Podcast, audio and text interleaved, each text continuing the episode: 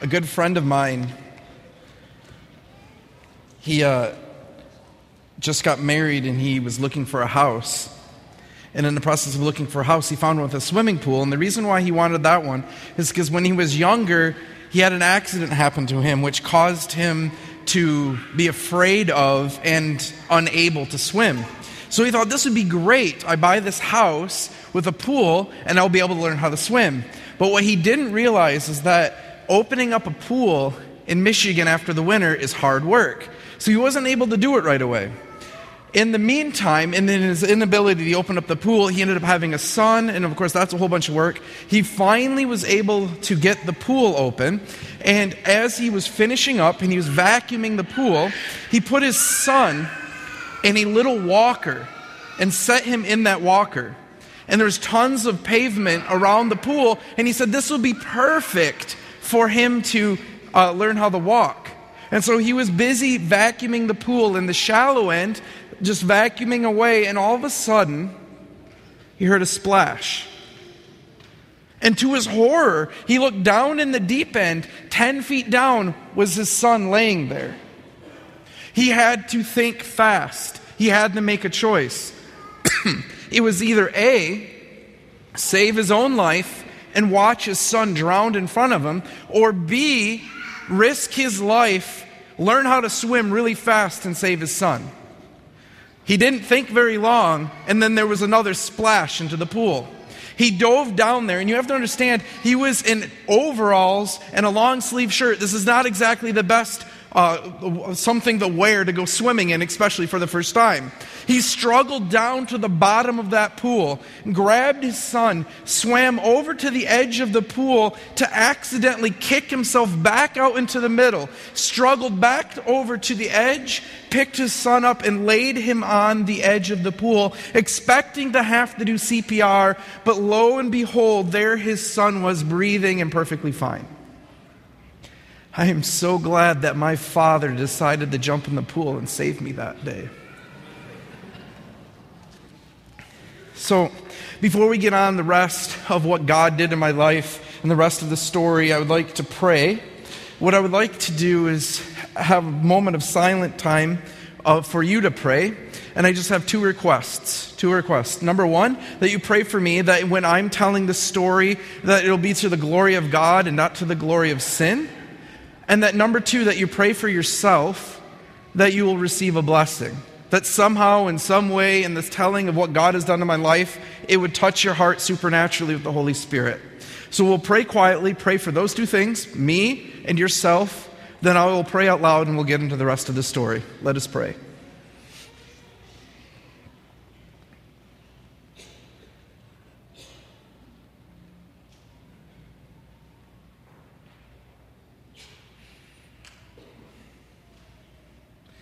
Oh, Heavenly Father, just I just thank you for what you've done in my life. And as I am sharing uh, what you have done in my life, I ask that somehow it'll be life changing. Every time I tell it, it reminds me of how much you love me. And I pray that somehow, in some way, in the foolishness of me preaching about what you've done in my life, by the power of your Holy Spirit, it may do something to somebody else. I don't deserve to be up here, but I know that you can work mightily in spite of that. So I pray for this in Jesus' name. Amen. So soon, um, not soon after that, a couple years after that, my parents decided to have another another child, and so my baby brother um, was born. So there was just the two of us. My parents stopped having kids after that, um, mostly because my mom uh, had a terrible time with the second pregnancy, and then my brother ended up being a, a little bit more than a handful added with me. So, but growing up in those early stages, I thought life was perfect. Maybe not Leave It to Beaver perfect, but close to it. You know, parents, two boys, it just seemed great. But about eight or nine years old, my mom took me grocery shopping, just me. I got to sit in the front seat. I was super excited. But what happened on the way over to the grocery store, my mom started to cry. And she started to cry hard. She started to weep. She started to sob. And I'm like sitting in the front seat thinking, Mom, would kiss my boo boo and make it better, but I have no idea to help her. And I was just freaked out. She pulled into the driveway or the parking lot of the grocery store. She sat there just crying her eyes out for what seemed like forever. And then finally, she got her composure and she blurted out, Your father and I are getting a divorce, and he's going to jail. She said some things after that. I don't remember what she was talking about. Just the shock of the moment was sinking in. My dad's going to jail. My parents are getting divorced. Come to find out that my dad ended up being a drug dealer in Grand Rapids, and he got caught and he was going to jail. And then he also um, ended up going down a road where my parents did some drugs together, but he went down harder drugs. My mom wouldn't have anything to do with that. And so he found someone else to do it, do it with who was a female, and other things ensued. So my mom wanted no part of that. So they get a divorce, and it affected me, but I kind of recovered because, you know, the fact that my dad was a drug dealer helped my popularity in school go up a little bit. And I got really used to two sets of Christmas presents and two sets of birthday presents when my dad got out of jail, especially since he felt so guilty and he tried buying back our love. So we were getting spoiled pretty rotten. But, you know, time goes on, we adjust, got used to life again. But about eight years later, when I'm 16 years old, uh, I was playing video games over the modem, and this was back in the days when they made noises, the and what happens is when you're playing games on the modem, if someone tries phone calling, uh, giving you a phone call at that time, it would interrupt your game. My mom and my brother left to go take, uh, my mom went to go take my brother to a basketball game. And so I was just really killing my friend on this video game. And I was really enjoying it. And all of a sudden the game kept getting interrupted. So irritated, I finally pick up the phone. And I, this lady's on the phone. She says, Listen, you need to get a hold of your father and you need to get down to the hospital because your mom was in a serious car accident and your brother and your, your mom are in serious condition. So I called my dad. Now, let me tell you something about my dad. My dad, he had a big beard, biker beard, you know, Harley Davidson jacket, biker guy, real strong guy. In fact, one time he was unloading his Harley Davidson out of the back of a pickup truck and his friend let go of it, so he grabbed it, and in the process, his thumb got caught between the spokes and the fork, and it tore it off except for on the thread. So my dad picks the thumb up, walks into the house, and he's, he grits his teeth, no tears in his eyes, and says, Hey, we got to get to the med center. My dad just never cried. That's the way he was raised. You don't cry. My dad always loved my mom. He always said the biggest mistake of his life was what he did to her.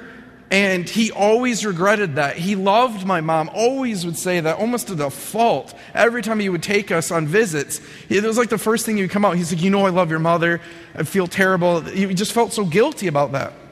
He loved my mom, and it really showed because when he came through that door after calling him, he was weeping the way my mother was weeping in that parking lot. Because he said, when he got composure, he said, I saw the car. There's no way anyone could have survived that wreck. And so we rushed down to the hospital, and we got to the hospital, and they pulled out my brother, and I was able to see him, and he was, he, had, he was in a coma for about three days. And they said he will be normal and everything will be fine even before he got out of the coma. Some people who know him might disagree, and sometimes I question that myself. But, but he was fine, and that was okay. But my mom, when they pulled her around, she seemed to be like almost more machine than woman at that time. Just things plugged into her. There was like a train of nurses holding devices as they went by. It really scared me. It freaked me out. And it was six months of not knowing whether or not she was coming out of that coma, whether or not she was going to stay that way, whether or not she was going to survive. It was terrible. It, it, it left me traumatized. To this day, when I do ministry, hospital visitations are the hardest for me because it just left such a trauma for me. So it takes everything in my ability to go visit someone in the hospital because I hate them so much because watching my mom in that condition for six months really affected me. So my mom, she, she was a Christian. She was one of the only Christians I knew when I was a kid. And so when this happened to her, she was raised me in the church, and I was about to be confirmed in this church, and this happened. and I was really I was really struggling with the idea of God. I mean, if God's going to do this to her, what is he going to do to me? And so I was totally struggling with this and I was hanging out with friends that doubted God and of course you throw in the learning evolution, all that in the mix. I just was ready to give him up. So they I got a call from the church and they said the bishop's in town and you're ready you're ready to be confirmed so you can be confirmed. And I'm having all this struggle. I'm going through all this struggle and I said to the person, I don't even know if God exists. And they said, Oh, it doesn't matter. You can get confirmed anyway. And it doesn't work anymore. But back then, I just looked at the phone and I slammed it down. I just slammed that phone down. I mean, cell phones just don't, pressing the button just doesn't have the same feeling. It's just something that you just, getting the phone slammed on you or slamming the phone, pressing the button just doesn't do that anymore. Well, I slammed the phone down. And when I did, a, did that, it was symbolically slamming the phone on God. I was like, I'm done with you. If this is what you do to people who serve you, forget it. I'm done with you. And so I became an atheist and went down a very, very dark path. But what was something that I didn't see, something very beautiful, was that my father moved back in to take care of his two boys. And he would all, he visit my mom every day. And he visited my mom, and when she came out of the coma, he started realizing that the brain injury, she would not be able to take care of her two boys again. She wouldn't be able to take care of herself. And so he said, The best thing I could do is remarry her. Now, you have to understand, about the same time, one of his friends, drug dealing friends, got out of jail, and he hung out with strippers half his age. And he could party with them, and my dad could have done that. But instead, he chose to remarry my mom in her brain injury state, was not able to provide the physical pleasures of marriage to him. He decided to marry her because he wanted to take care of his family, and that was the thing to do. And he was an atheist. But I don't think he was able to make that choice without the grace of God working in his heart, way before God was working in my heart. And I look back on that and I just know that God was working in my father and he came back and he remarried my mom and he came back to take care of both of his sons and his ex wife, who now was his wife again. And so that was going on even when I was going through my dark spell and drifting from God. And so what happened is, is when my mom was ripped out of my life, it just left this hole in me. And I kept trying to fill it.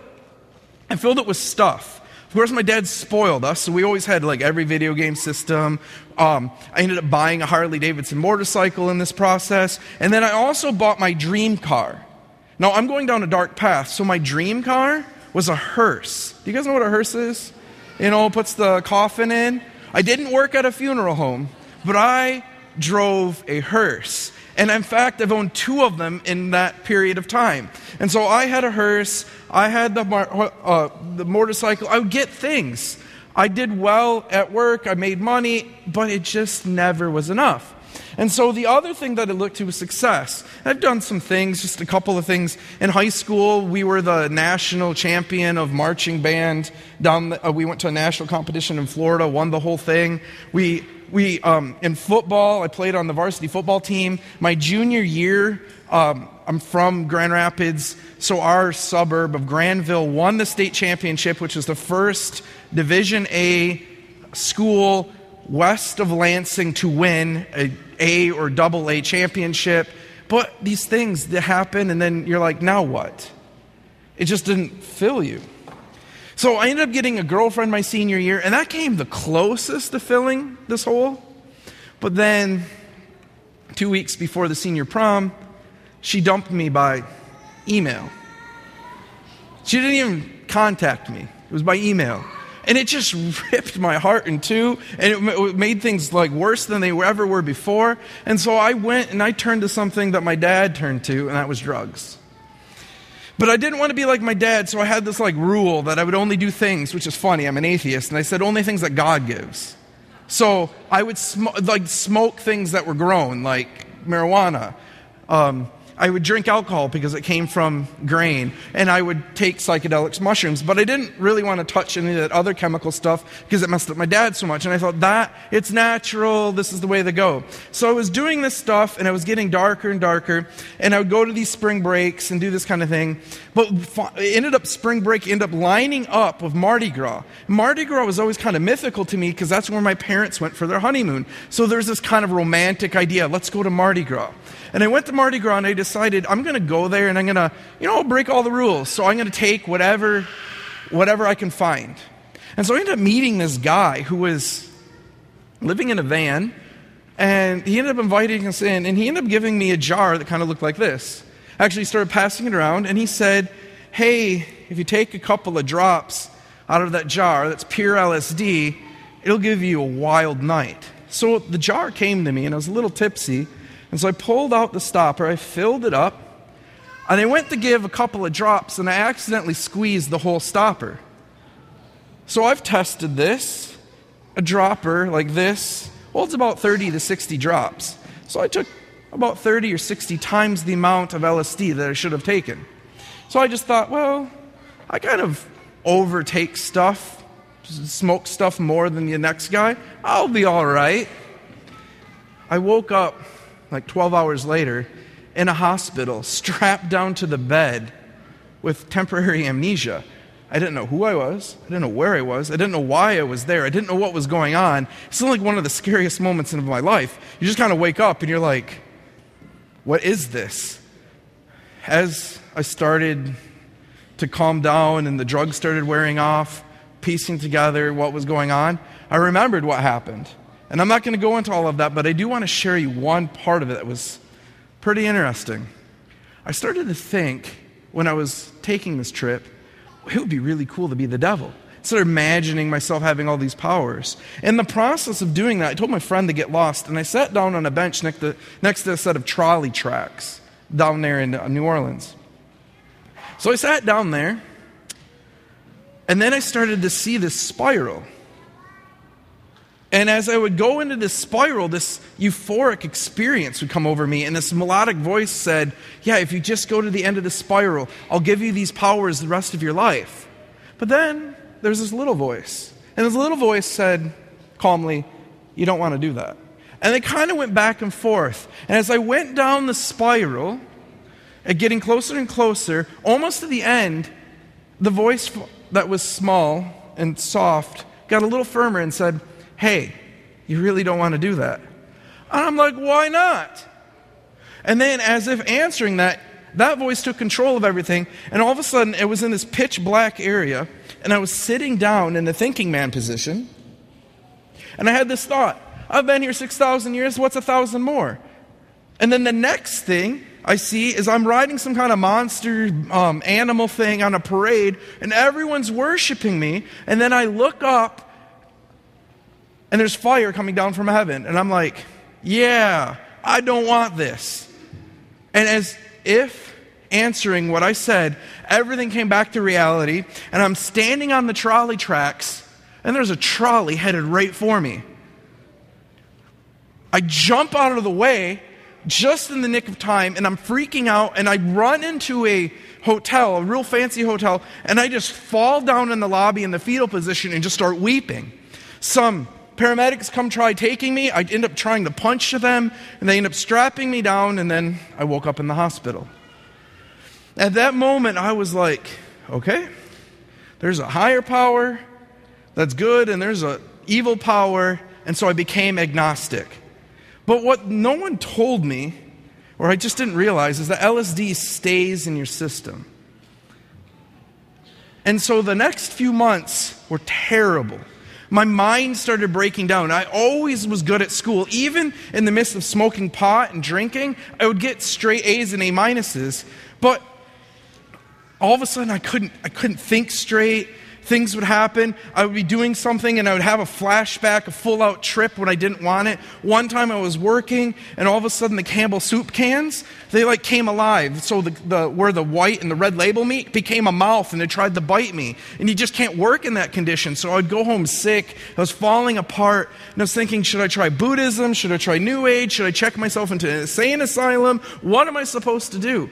And so it was just a terrible few months, and he was just breaking down, falling apart.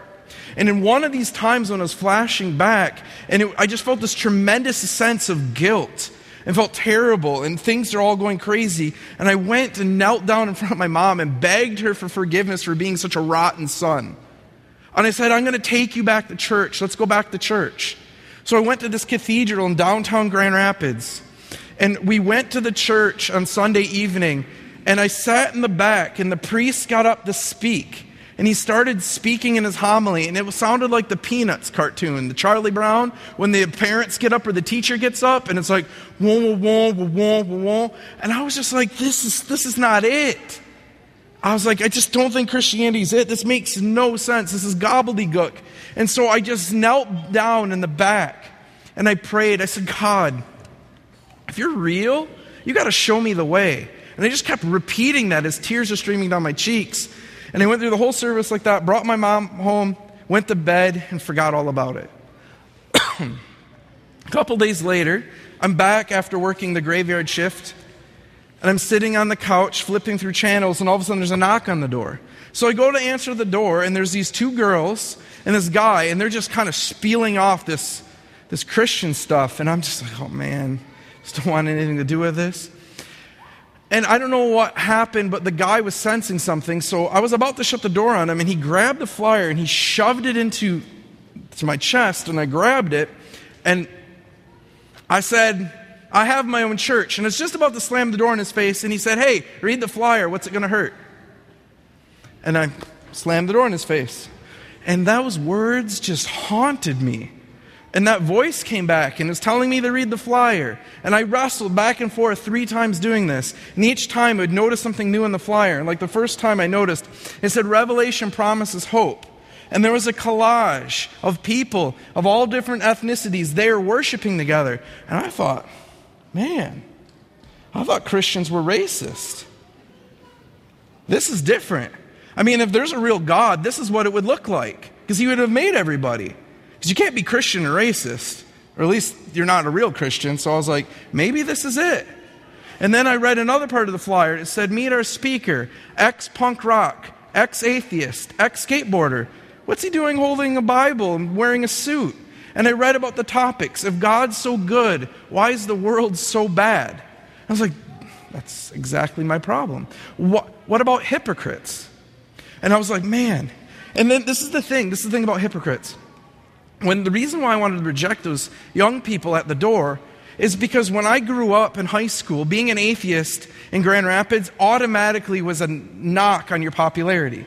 You couldn't be as popular if you were not a Christian. In fact, all the cool kids went to this youth group called Young Life. My friends were always trying to get me to go. And they're like, man, the girls are beautiful there. They're so easy there. And I was like, what? I want nothing to do with that. They should be different. They should be holier. I don't want and another time, my friend, I would party with him, and he was a Christian, and I would get up on Sunday morning, hungover, and he'd be like, hey, let's go to church. And I'd be like, why would I want to do that? I want to nurse this hangover. I just want to stay in bed. He said, come on, you can get another spiritual high. And I'm like, listen, man, when we die, where you're going, it's the same place where I'm going. We're the same. Don't fool yourself. And he just kind of looked at me and blew me off. Most of my Christian friends I blew off because of this hypocrisy, didn't want anything to do with them. And so I'm reading this flyer and I'm thinking, man, this sounds interesting. And then I remember my prayer. Okay, I don't want to go to some place that's going to have Kool Aid laced with cyanide or some weird cult. None of my friends will go because I got rid of all my Christian friends, and my atheistic, atheistic friends will think I've lost my mind. So, God, if this is what you want, this is what I want you to do. What I want you to do is I want you to send the guy back down without the girls, have him take me to the meetings. Now, I've used to sell world's finest chocolate bars for going to field trips to Chicago or to Cedar Point. And when you sell door to door, you go down the street and you don't go back down. So I thought this is perfect. Part of me didn't want God to exist, so I wanted to line it up into the impossible. And then the other part of me, really deep down, wanted him to come through. So I did this test. So I went outside and I sat down on my porch and I waited and I waited and I waited and I got impatient. So I got back up. And I went to open the door. And as I was going to step inside, I thought this thought I knew you didn't exist, but I got interrupted mid thought because I looked back one more time, and lo and behold, there he was, walking back, by, back down the road by himself. What came to happen is that these kids got lost. They were supposed to be in Wyoming, and they were in Walker. They were like 15 minutes out of the way. Decided, hey, this looks like a good neighborhood to uh, pass out some flyers. And then in the process, they didn't realize how long the road was. They're running out of flyers, and all of a sudden, he's like, I had this thought, I better go back and get some flyers. And he walked back down the road just at the perfect time. So I went up to him and I'm like, hey, man, I really want to go to this meeting. And he shook my hand, and, he, and I asked him if he would take me, and he said, sure thing, brother. And I'm like, he's like dressed nicely, and I'm in baggy pants and a ratty t shirt, wallet chain, rough looking and he hearse in the driveway, and he's multicolored hair, and he called me a brother. And I'm thinking, we are nothing alike, but he still considered me a brother. And he proceeded to take me to the meetings. They ended up being in week number three of a six week evangelistic meeting. And I fell in love with the message, and they gave me cassette tapes. And so I dug out my Walkman, which I hadn't used in years because who listens to cassette tapes. And so I listened to these cassette tapes, and I listened to two weeks worth of meetings in two nights. Two weeks after I went to that first meeting, I ended up being baptized as Seventh day Adventist Christian. Some people say it takes a long time. No, it doesn't take a long time. Not when the Spirit of God's moving.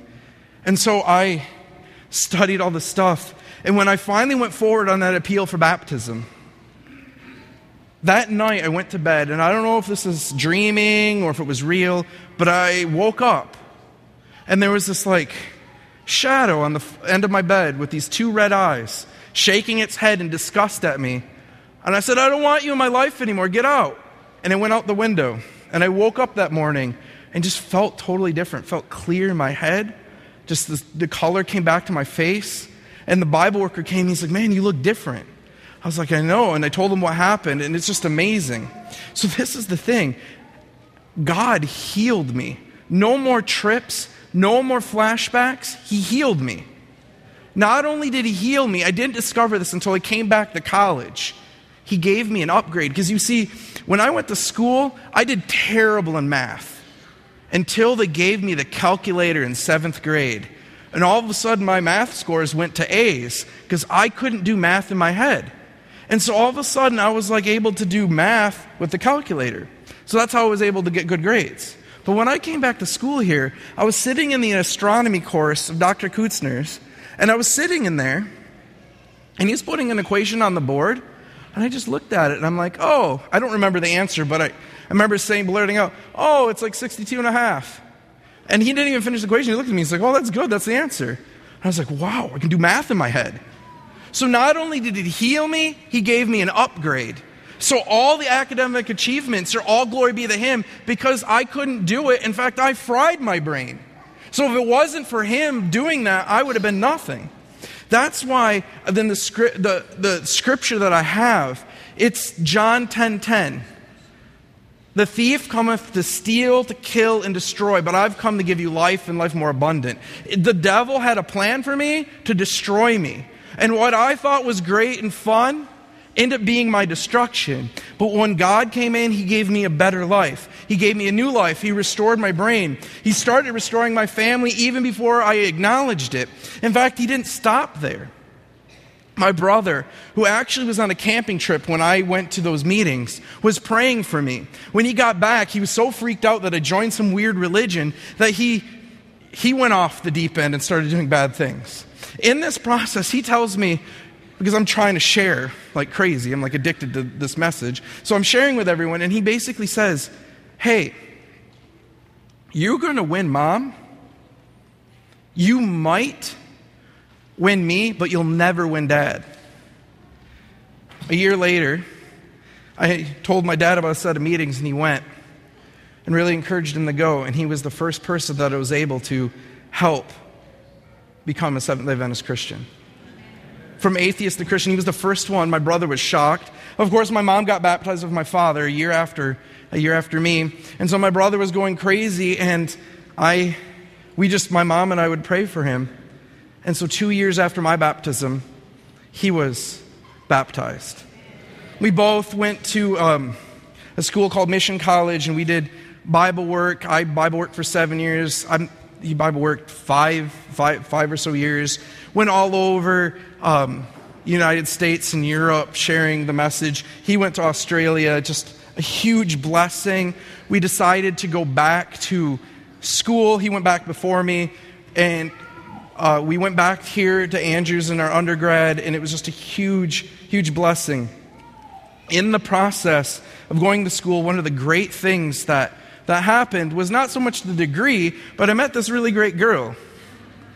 And um, though we never went out during school, I asked her out after we graduated um, and had a long distance relationship. We ended up going to Cuba together uh, on a mission trip. And when she was translating for me and we were working together, I was like, this is my ministry partner. I have to ask her out. And she said yes, and we got married. And she did the children's story this morning. And so she's sitting right up here.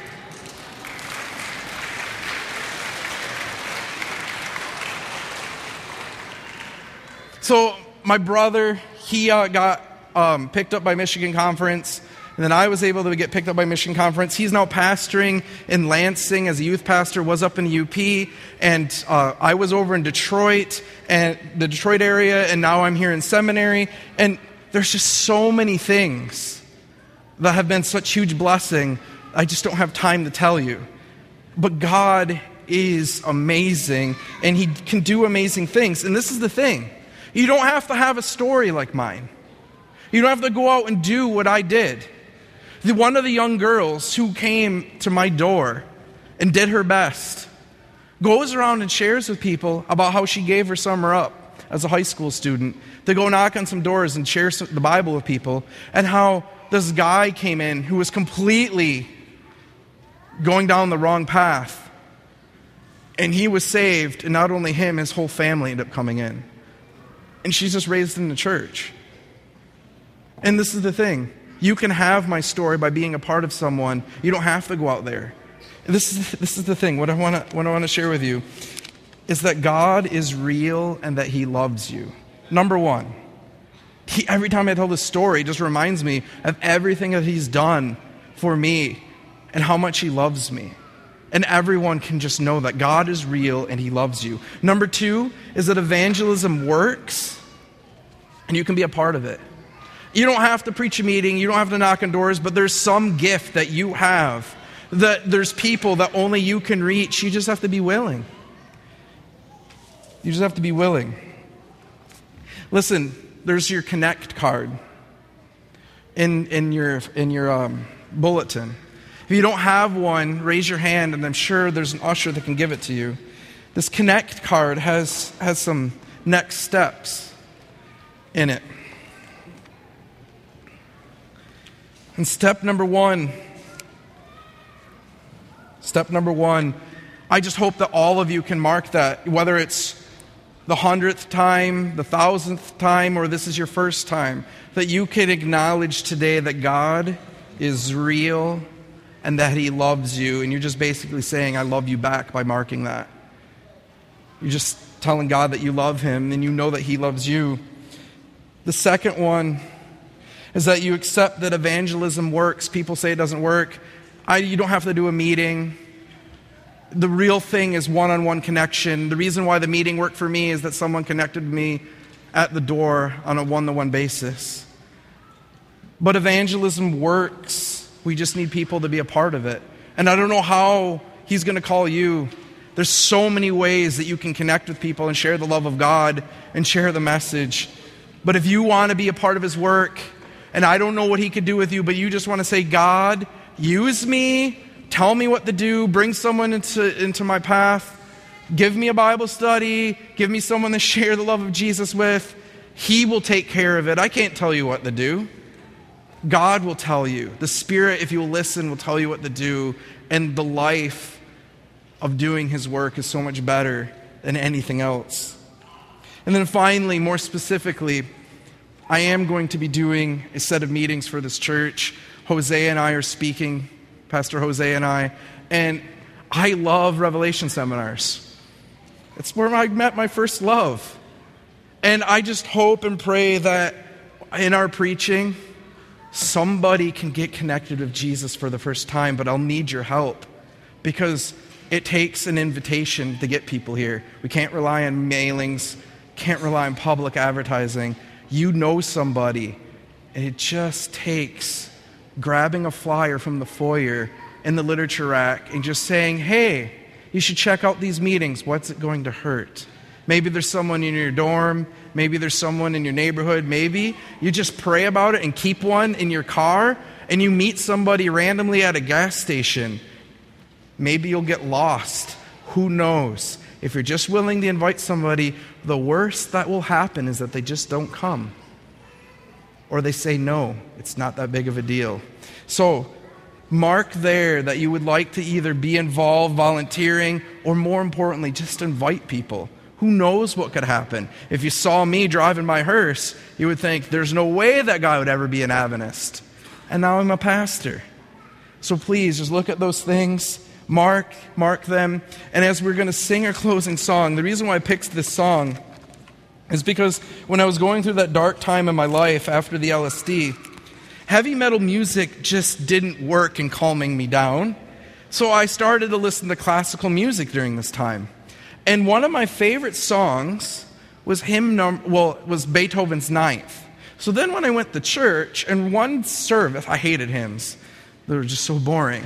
But the first hymn that I fell in love with was hymn number 12 because it was based on Beethoven's Ninth. And that was the first time I tried singing.